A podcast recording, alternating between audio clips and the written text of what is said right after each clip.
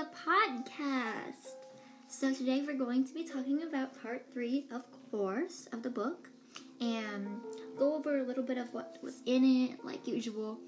And I'm going to go in depth on how I feel so far about the book since we're a little under halfway through. So, well, yeah. Um, almost halfway. Not quite. But I'm very excited. So, to kick it off, the book, well, part three starts out where it's just like recapping what they have already talked about, what they've gone over, all of that, and um, just what's going on in general, all of their experiments and um, their surveys, what they've already talked about, their results, and prefacing what they're about to go into. So, basically, they um, wanted to perform another experiment to piggyback off one of the first experiments experiments they did at the Michigan College, I believe, um, and expand the thought of why black students underperformed compared to white students. So,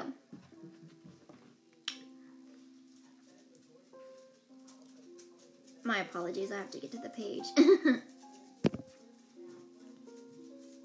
I also have music in the background. I hope you guys like that. Alrighty. So, here is a quote for page 50. We invited black and white Stanford students, predominantly sophomores, into our laboratory one at a time and gave them a very difficult test of verbal reasoning, made up of items from the verbal section of the Advanced Graduate Record Examination. It was a difficult test for the students in this stage. Student ex- samples, similar to those in our experiment, had gotten only 30% of the items correct in pre-test administrations on the test. It would cause frustration. So, that is a little bit about that. So, Basically, what they anticipated to happen was with the um, preface of stereotype, preface of the um, all of that, the stereotype and stuff, and the um, basing it on intellectual ability. Preface there, um, the black students for a feel of frustration and threat over their um, performance and becoming a racial stereotype. White students wouldn't um, enjoy frustration, but they wouldn't worry about confirming any of the stereotypes about them having a lower intelligence compared to their counterparts, which is the black students. So, what basically happened was what they anticipated. The white students did a lot better on the difficult tests than the black students. Now, of course, that is not to say that they are smarter or not smarter. It's just because of the fact that the frustration and stress provided from the stereotype and confirming it messed them up, like we heard in the other ones and the other episodes and other parts of the book. Now, the next thing they went over was they wanted to try and find a way to um, equal it out again, like they did in the before tests, where they would find a way to make it so that they performed at the same level or of that variation. Now, that proved to be not as difficult as the other ones because the simple of changing what they said to them or what the type of test was really, really changed it. Like, um, this quote on page 51. Um, they emphasized that it did not measure a person's intellectual ability. With this instruction, we made the stereotype about blacks intelligence irrelevant to interpreting their experience on this particular task, since it couldn't measure intellectual intellectual ability. With this instruction, we freed these black participants of the stigma threat they might otherwise have experienced on a difficult test of verbal reasoning, and they responded accordingly. They performed at the same higher level as white test takers with equal skills and knowledge, and significantly higher than the black test takers for whom the test had been presented as a test of verbal ability. Now, that completely changes it all. and um, really makes it like confirming the um, stereotypes and um, just in general on the intention of the test, like what they go into it thinking, thinking they're gonna confirm a stereotype or thinking that they won't.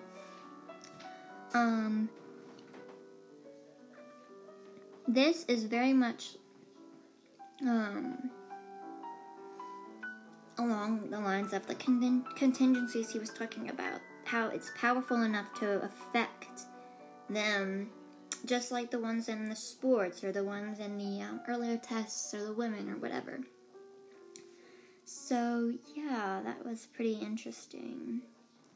It also goes on to keep talking about that and um,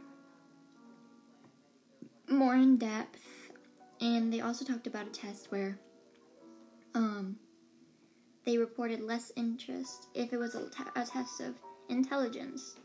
Um, they would not choose the um, things that are black associated, like basketball, jazz, or hip hop. And um, they would choose something else. But if it wasn't, they would choose things that are um, interested in, like basketball, jazz, or hip hop. So it's really just them, the pressure of being a stereotype or um, feeding into it, making things different and messing up statistics and stuff like that. So it's really unfortunate how much an effect that happens. So contingencies that have. Um,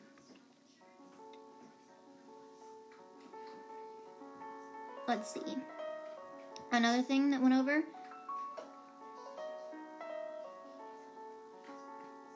um, was characteristics and stuff, um, stigmatization, all that.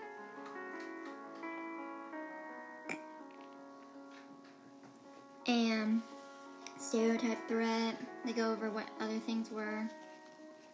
And all that. So really feeds into the same thing. All of it has a similar aspect. Like the one common factor was stereotype threat and um, contingencies, confirming the already known stigma or bias or whatever. Sorry, I have a really bad um, congestion. I don't know. She's not doing well. Anyhow. So for as like my opinion on the book so far, it's kind of repetitive. It goes over the same things just in different experiments. So it's nice to see different um, things, but they all pretty much have the same results so far. And there's not a lot of variation in the types of experiments they do. It all has one common thread. Obviously, the book is about stereotypes and stuff, but I'd like to see some other things in it, and not just like one type of uh, test. So I'm hoping that in the future we will see some different types of uh, experiments that he does, or more information that differs from already given information. Because so far it's just been the same kind of thing, piggybacking off the black and white students' intelligence level, um, women taking tests against men in math, um, sports, etc.